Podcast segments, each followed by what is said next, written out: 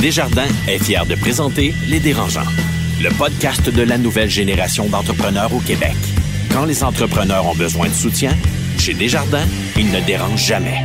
Visitez desjardins point com par oblique entreprise. Ils font le tour du monde, signent de gros contrats, écœurent pas mal de monde et nous racontent tout ça.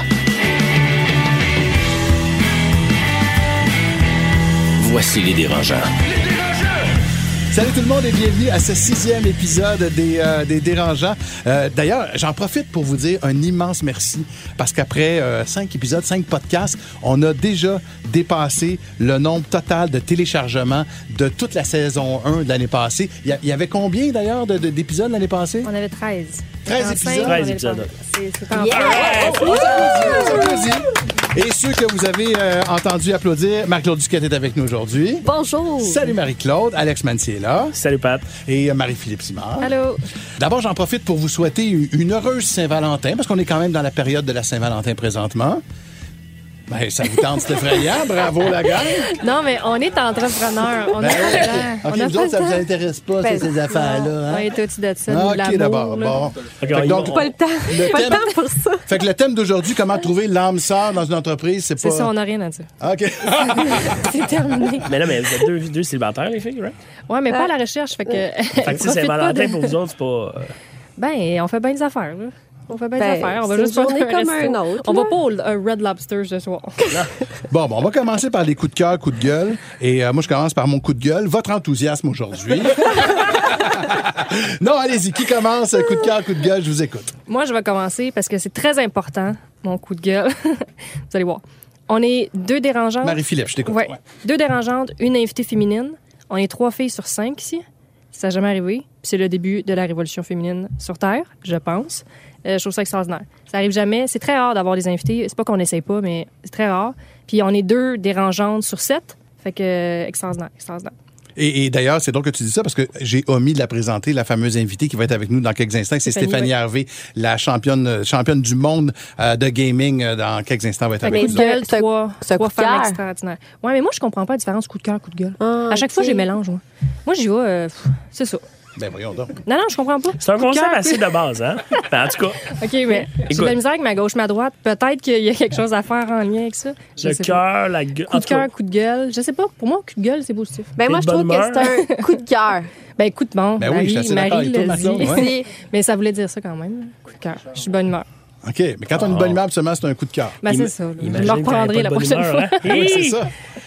Alex? Hey, moi, je vais d'un coup de gueule. Euh, il y a une couple de semaines, euh, Caroline Néron a eu des déboires financiers qui ont été étalés sur la place publique. Oui.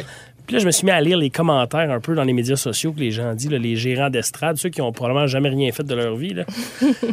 Hey, on est-tu méchants quand le monde a des échecs? Ça on on attend souvent que ça.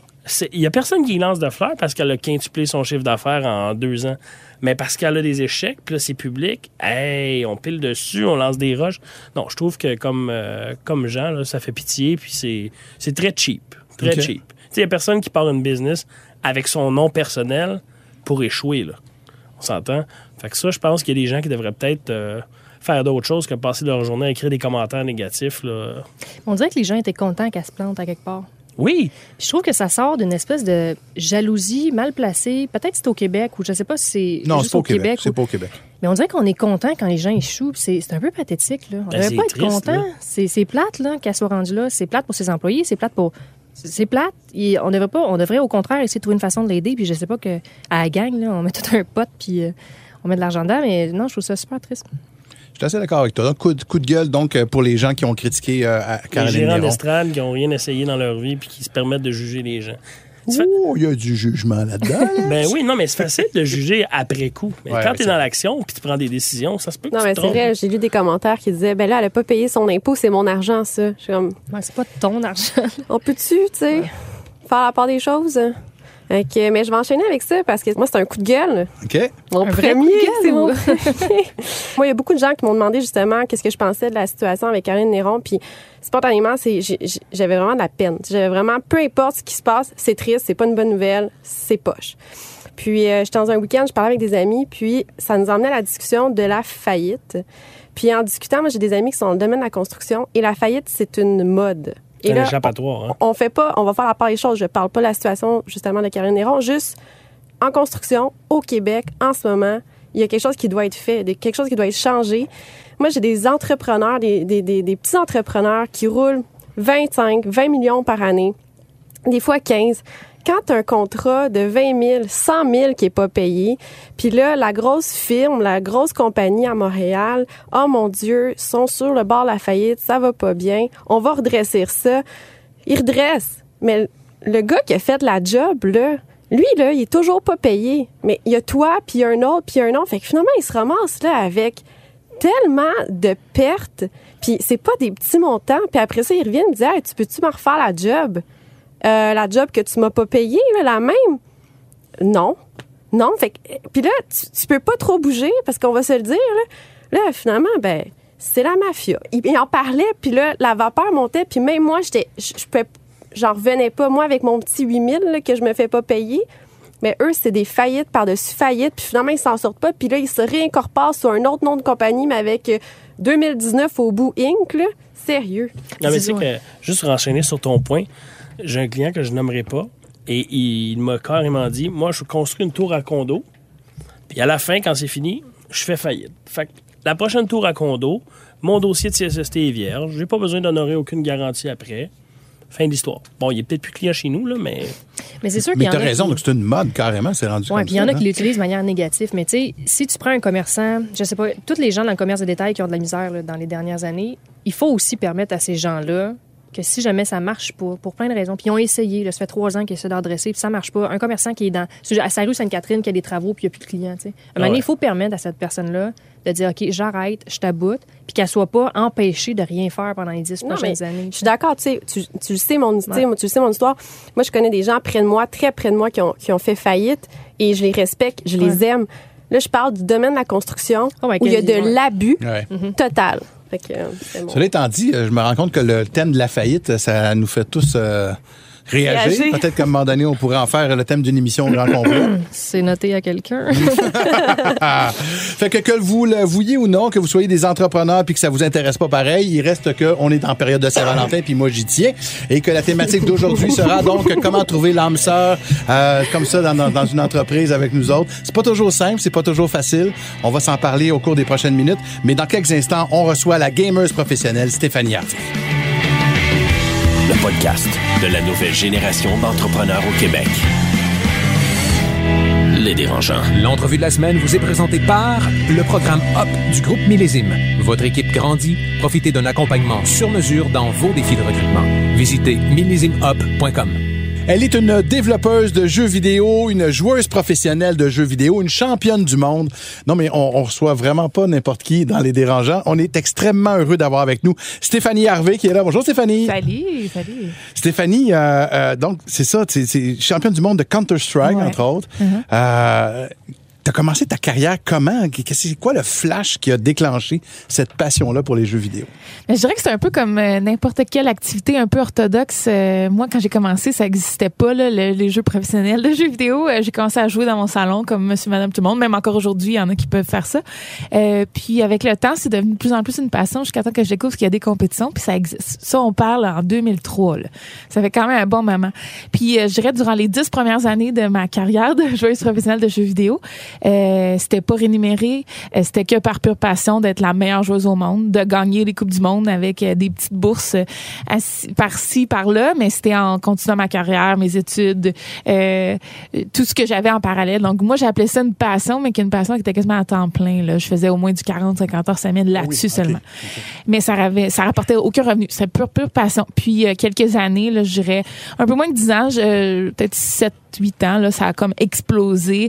Euh, les jeux vidéo ont explosé. Les générations vont dire vieillissent, c'est dans un sens rajeunissent, là, dans le sens que ceux qui sont nés avec les jeux commencent à avoir de l'argent, à avoir un impact sur ce qu'on consomme, sur ce qu'on on regarde et tout ça. Et puis les jeux vidéo, c'est carrément euh, un nouveau monde là, avec des, des, des dizaines et des dizaines de métiers complètement différents, exactement comme on a dans le sport, puis dans le jeu. Puis là, ça m'a permis de pouvoir en faire une carrière jusqu'à ce que je quitte ma carrière de développeuse en jeux vidéo, de game designer, pour faire ça à temps plein de la compétition de jeux vidéo.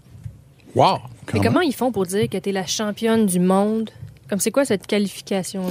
Donc, les euh, Olympiques du jeu vidéo? Ouais, ben comme un, le sport, il y a plein de tournois, plein de coupes du monde, plein de d'événements.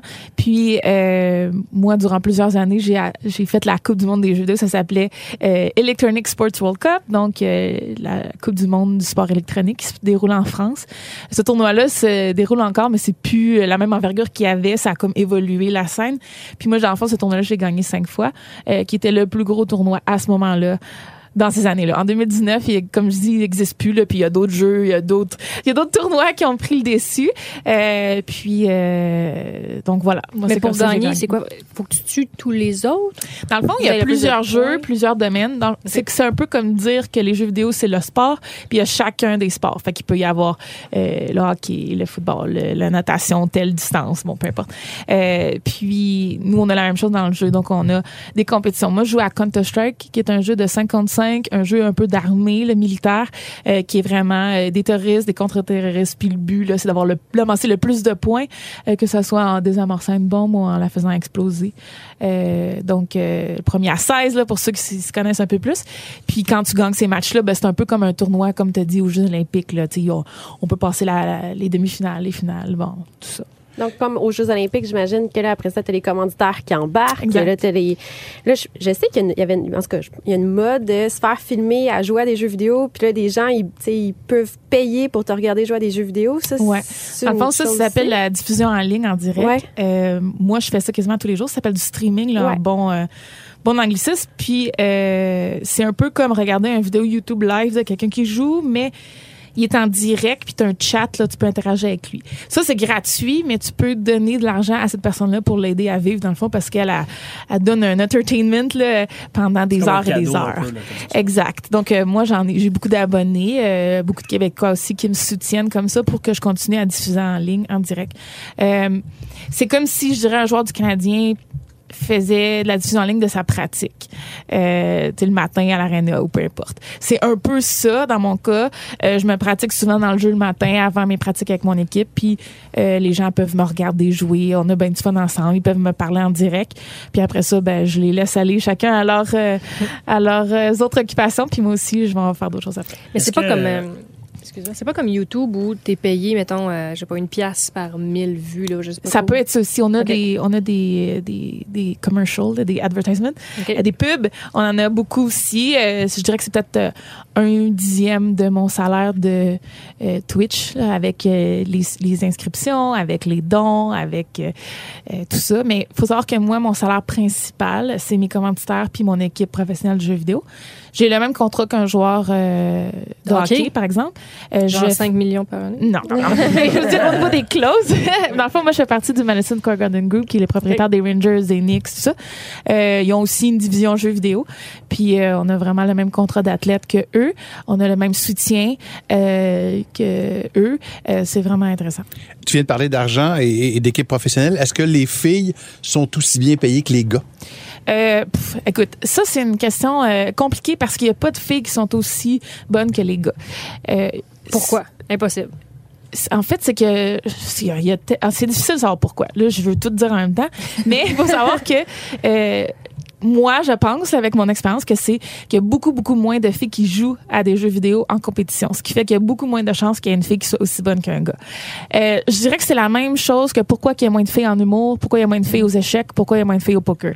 C'est euh, un genre de mini-mystère euh, qui fait que... Euh, non seulement il y a moins de filles qui commencent à embarquer là-dedans, mais à la fin, euh, les filles, comme je dirais, lâchent plus durant le parcours parce que c'est très difficile. Puis on a, en tout cas là, je dis pas ça pour tout le monde parce qu'il y a des filles comme moi qui sont très compétitives et qui ont la drive d'aller jusqu'au bout, mais il y en a beaucoup qui qui recherchent plus euh, l'aspect social dans le jeu vidéo et moins le désir, de, la testostérone de vouloir gagner, d'être la meilleure. Donc euh, il y a beaucoup de filles en jeu, mais ils sont pas tous en compétition. Donc, euh, je dirais qu'on est moins bien payé, mais c'est parce qu'on est moins bonne. Donc, je trouve ça correct. Peut-être moins, pas moins bonne, moins représentée. Mais euh, quand tu ben, on compte... est moins bonne. Ben, je peux pas euh, gagner. Je suis pas la meilleure joueuse de Counter-Strike au monde et même pas au Canada au niveau des hommes. Il y a okay. deux, trois gars qui sont meilleurs que moi. Euh, deux, trois, c'est pas si pire. Deux, trois, ben, je dirais plus que ça, mais j'ai déjà été contre des filles, toi. Quand on dit championne du monde, c'est des filles. Euh, ces cinq Coupes du Monde-là, je les ai gagnées contre des filles. Par contre, durant toute ma carrière, moi, je joue contre des gars. Je fais uh-huh. peut-être un ou deux tournois de filles ou de femmes par année okay. seulement. C'est un peu peu comme avoir un genre de tournoi collégial ou la Coupe du monde junior euh, durant Noël qu'on a de hockey. Mais durant le reste de l'année, ben, ces gars-là, ils jouent dans les mêmes ligues que tout le monde, mais ils ont la chance de gagner la Coupe junior euh, une fois par année. OK. Euh, on, on, quand on pense aux jeux vidéo, on pense souvent aussi à l'Asie puis tout ça. Mm-hmm. Es-tu une star, mettons, en Corée, euh, au Japon, peut-être plus qu'ici même? Euh, je dirais que mon jeu est pas très populaire en Corée puis au Japon. Probablement que si je jouais à un jeu comme League of Legends, euh, il y aurait beaucoup plus de chances que je sois populaire là-bas, ou okay. Starcraft. Okay. Euh, on a une Canadienne qui s'appelle Scarlett. Elle, elle joue Starcraft, puis là-bas, c'est une superstar. C'est une des meilleures joueuses au monde, même avec les gars. Moi, vu que c'est Counter-Strike, c'est plus populaire en Europe puis en Amérique. Euh, puis en Europe, en Amérique, ben, le jeu est moins... je dirais dans les rues, là. Tu sais, c'est encore un peu plus underground, c'est encore un peu plus caché. Mais ça le devient de plus en plus mainstream, là, avec euh, la plupart de mes amis qui ont trente ans et moins, qui n'ont plus la télé, qui ont seulement Twitch et Netflix, uh-huh, là. Bon. Uh-huh. Tu sais, je dirais qu'au Québec, là, on est peut-être une trentaine de joueurs professionnels de jeu, puis je suis la seule qui est comme petit peu, commence à être un petit peu être connue. Donc, euh, euh, moi, c'est une de mes batailles, là, de rendre ça de plus en plus accessible à tous, euh, puis de, d'élever ces athlètes-là, là, qui, qui sont nombreux au Québec. Tu sais, comme depuis tantôt, on fait plein de parallèles avec le sport. Euh, dans le sport, on a un joueur de hockey doit prendre sa retraite beaucoup plus tôt que quelqu'un qui fait que ouais. travaille en arrière d'un bureau. Toi, dans ta situation, est-ce que tu vas en être trop vieille pour pouvoir jouer à des jeux? Comment ça, comment ça fonctionne? Je dirais que c'est pas nécessairement que je suis trop vieille ou pas. Je dirais que j'ai plus la même passion d'être douze heures devant mon ordi à jouer à des jeux. C'est pas tout le monde, là, qui est à, à ce niveau-là, mais moi, à trente-deux ans, tu sais, je viens d'acheter un chien, puis j'ai le goût de passer du temps avec mon chien, puis j'ai le goût d'apprendre, puis j'ai le goût de, de me sentir, je dirais, valorisée dans mon travail, autre que d'être la meilleure joueuse, que ça, j'ai déjà fait plusieurs fois. Donc, ça demande beaucoup de temps, que ça soit comme pour être ici en train de faire le podcast ou des espèce de commitment que moi je me donne, qui fait que j'investis moins dans le jeu, ce qui fait que je me fais dépasser par des plus jeunes. Je dirais que c'est plus ça le, le gros désavantage qui fait que là je suis peut-être sur le bord de la retraite, parce que je voudrais je veux diversifier ma vie, là. Ouais. Moi, ça me dérange pas encore de faire cinq à six heures de jeu par jour, mais le, l'extra supplémentaire pour me rendre à neuf dix, j'ai comme plus autant le feu, puis ce qui fait que je peux moins compétitionner avec eux, là. Puis t'es-tu obligé de jouer, comme exemple, le soir? Parce que la plupart des gens jouent quand ils reviennent de travailler, ouais. ils reviennent de l'école. Est-ce que tes douze heures, tu les passes le soir jusqu'à trois quatre heures du matin, ou tu joues de huit à cinq, là, comme tout le monde qui va travailler? Euh, ça dépend du jeu, ça dépend aussi du niveau où t'es. Il euh, y a de plus en plus de structures qui veulent se faire au niveau du huit à cinq, dans le sens que on veut restructurer ça, mais moi, euh, le jeu que je joue, c'est encore euh, le fin d'après-midi soir. Fait que vers six heures jusqu'à comme dix onze heures à peu près, euh, c'est là que je joue avec mon équipe de jeu. Puis si je veux me pratiquer personnellement, il faut que je le fasse avant ou après. Puis moi, vu que je vais avoir une rythme de vie un peu plus normale, je le fais avant. Donc, ça me fait des, euh, des matinées très tard. Puis dans le fond... Le... C'est dur, c'est la vie sociale, ça? Oui, c'est difficile. Ça, je dois dire, le, les soupers la semaine, puis les filles, d'aller au cinéma, tout ça, c'est quand même très rare, là, que je fais ça. Puis le fait, justement, que tu as eu des commandites avec toi puis avec ton équipe, est-ce que mm-hmm. ça fait en sorte que si tu décides d'arrêter demain matin... tu peux prendre trois quatre ans de sabbatique puis aller voyager, ou c'est pas encore une rémunération assez importante pour... Marie veut savoir à quel point c'est payant. Je... Exactement. Je dirais que ça peut être zéro dollars jusqu'à des millions. Donc, c'est vraiment euh, dépendamment du jeu qu'on joue, dépendamment de qui on est. Puis mettons euh... une fille québécoise. Qui joue à Counter-Strike.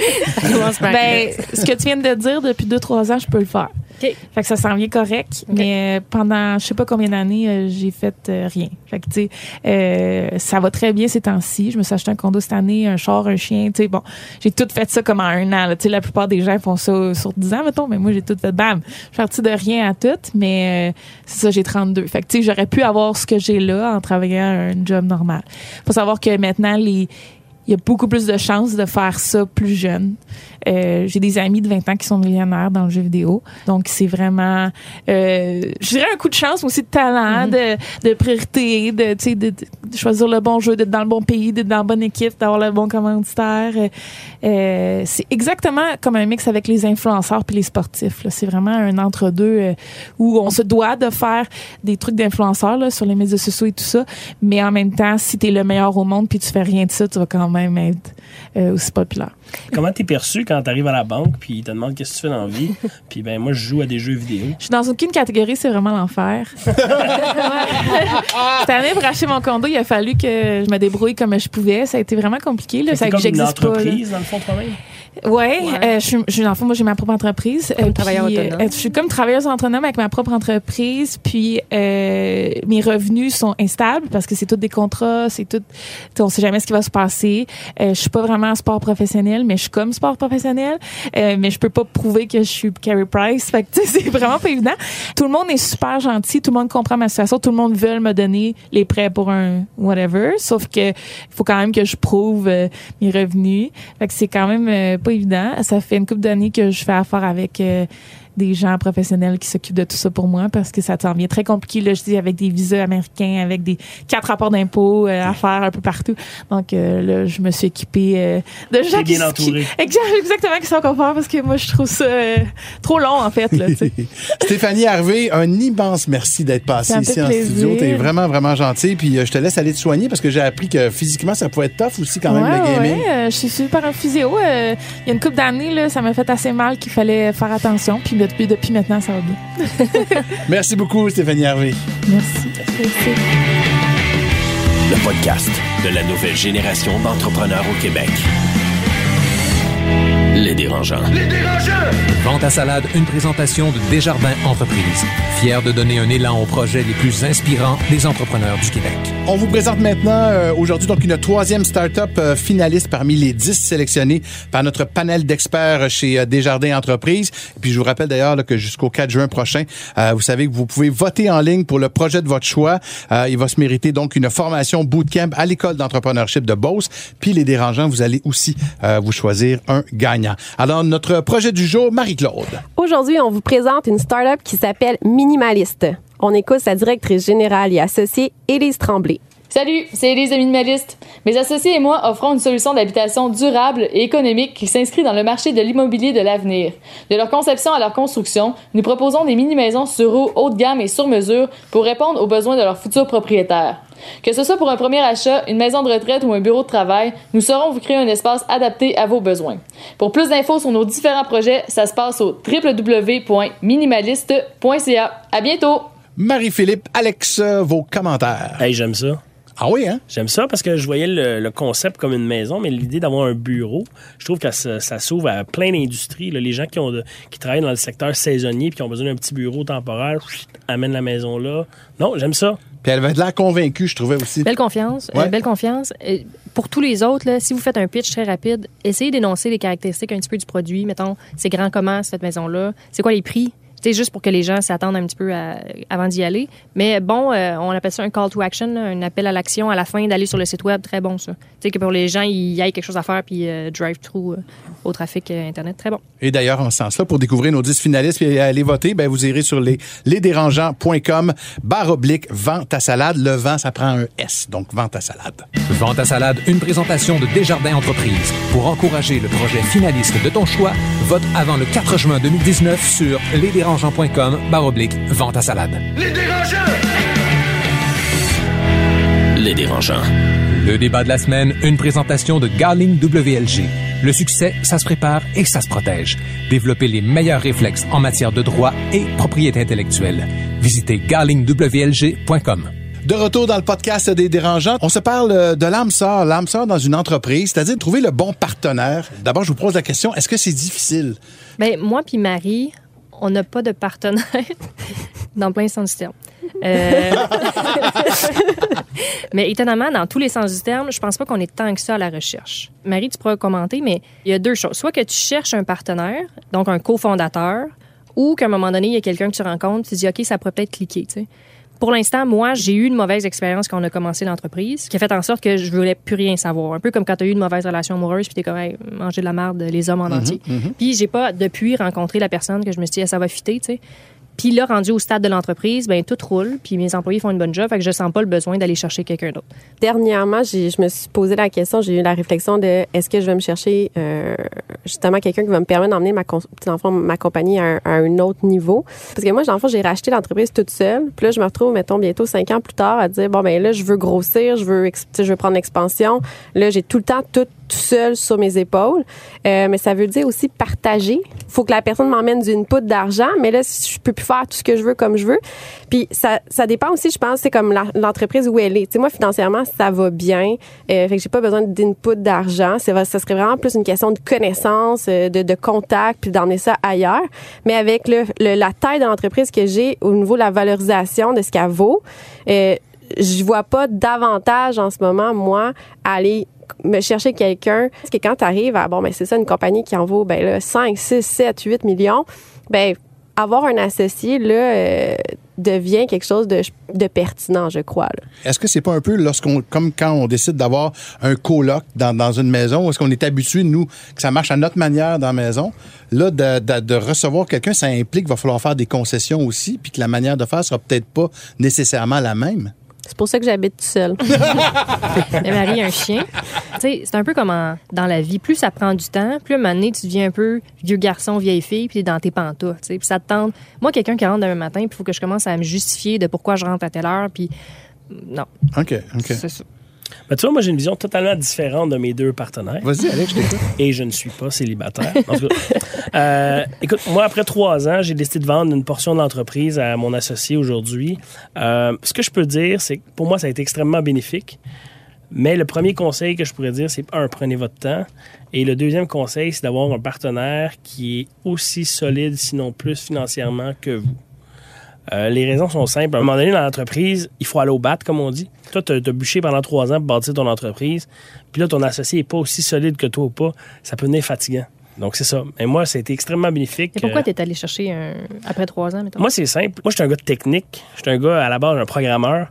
Et là, on arrivait à un point dans l'entreprise où je manquais de connaissances, surtout au niveau financier. Ça commençait à être vraiment compliqué. Puis j'étais tanné de me battre seul. Euh, donc, je suis allé chercher quelqu'un avec qui, qui avait des connaissances que moi, j'avais pas. Il y a de l'expérience que j'avais pas. Puis après ça, on a bâti ensemble. Euh, aujourd'hui, ça, on a triplé la grosseur de l'entreprise. Ça va super bien. On s'entend extrêmement bien. Mais le, le deal a pris un an à se faire. Puis est-ce que vous êtes cinquante-cinquante ou pas pantoute? J'ai vendu cinquante et un pour cent de l'entreprise. J'ai vendu le contrôle de l'entreprise. Okay. Ah ouais, okay. Mais ça, c'est un choix personnel. C'était une condition, si tu veux, pour l'attirer. Mm-hmm. Mais je vis très, très bien avec ça. Là. Et comment tu as fait pour euh, mettre ta valorisation? Comment vous êtes fait pour vous entendre? Est-ce que lui, il a mis de l'argent ou c'était plus une participation? Je ne donnerai pas les détails hein? de, du deal, mais oui, lui, il a mis de l'argent. Mais on a valorisé l'entreprise à un chiffre qui, les deux, on était confortables. Okay. On est une entreprise de service, donc c'est plus difficile à valoriser mm-hmm. qu'une entreprise qui vend des produits. Mais oui, on a fait une valorisation que les deux, on était confortables. Et on était de l'avant. Puis on a mis des conditions, là, si on veut, des K P I à atteindre dans le, dans le futur.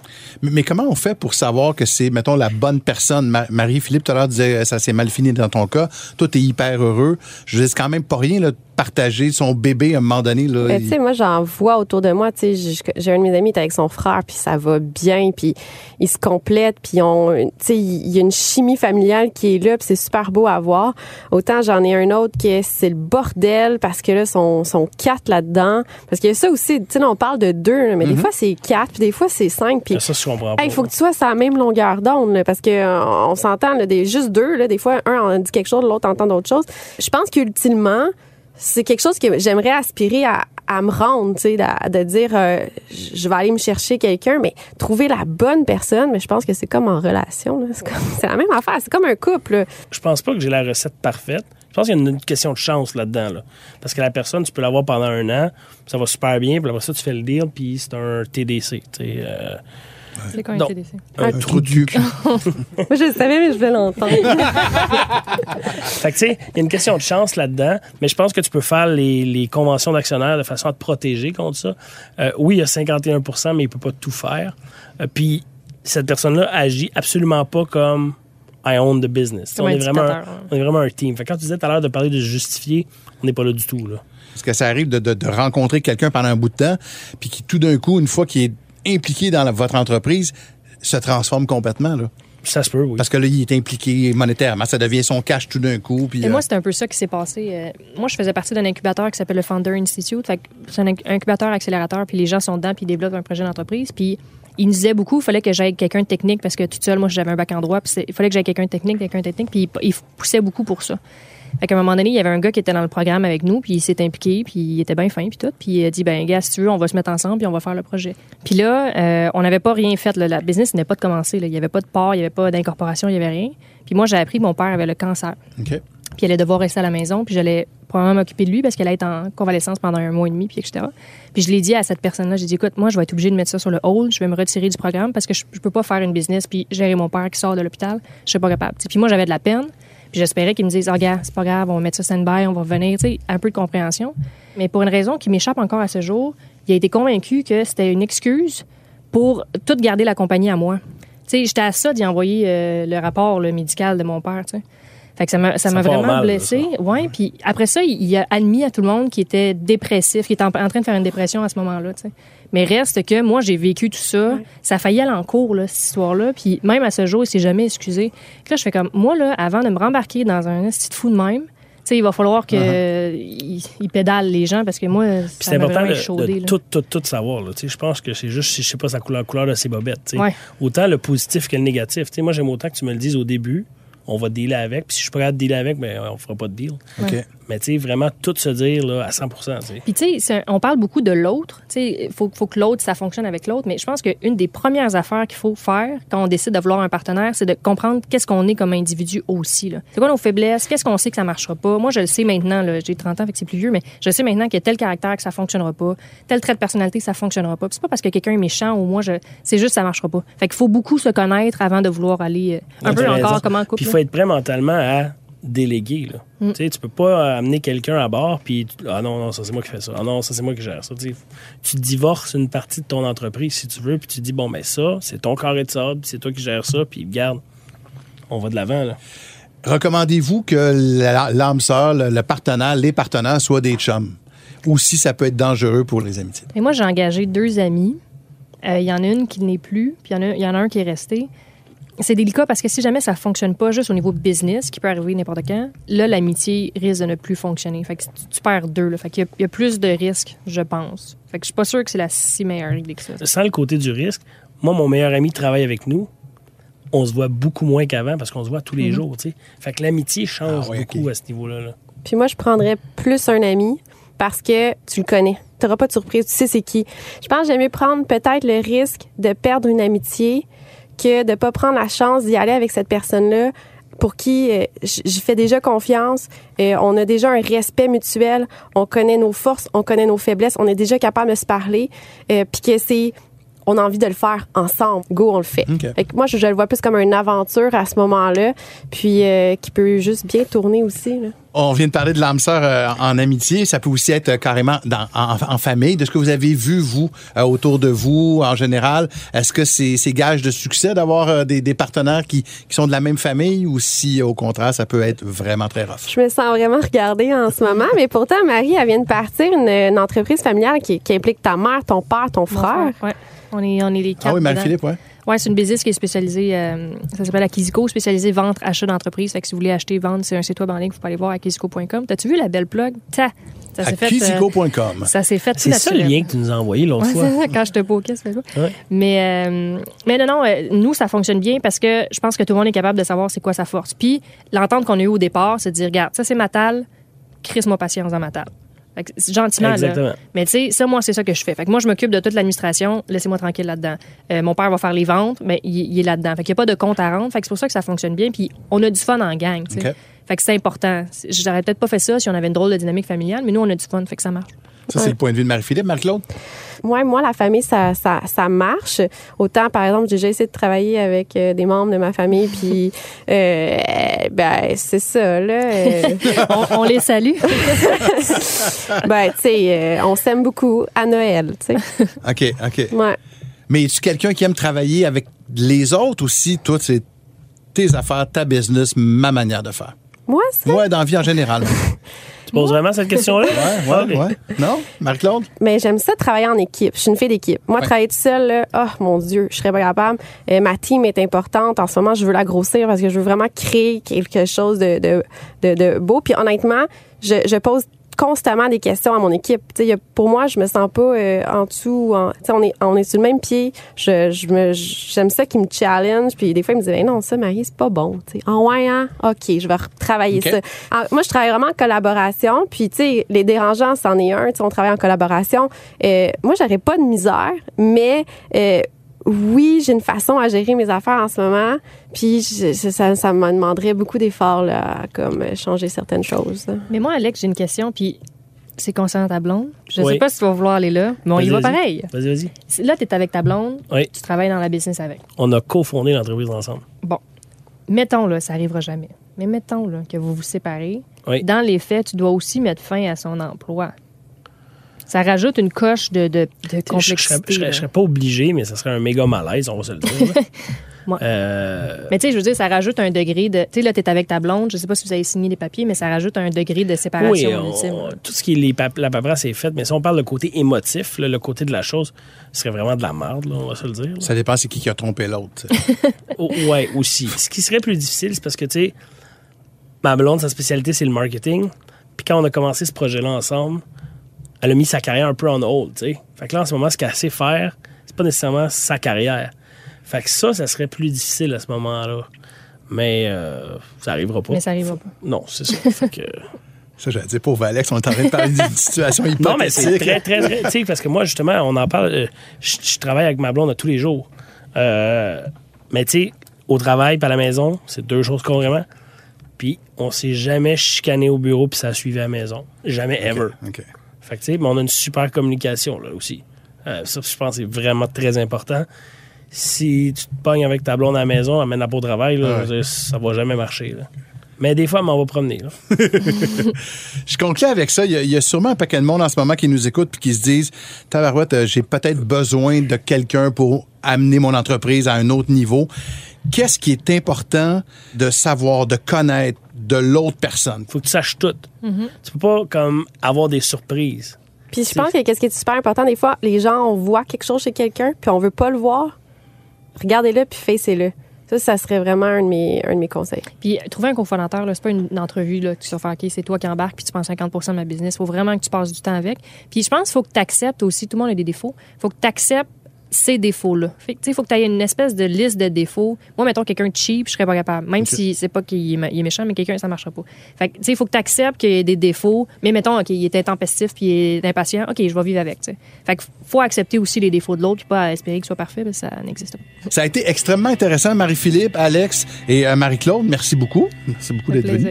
Ça fait plaisir. Un gros merci à Stéphanie Harvey également d'être venue nous voir ici en studio. Le prochain podcast, podcast numéro sept, on va se parler euh, d'immobilier. Et on va recevoir la championne du monde de boxe, Marie-Ève Dika. Bye tout le monde.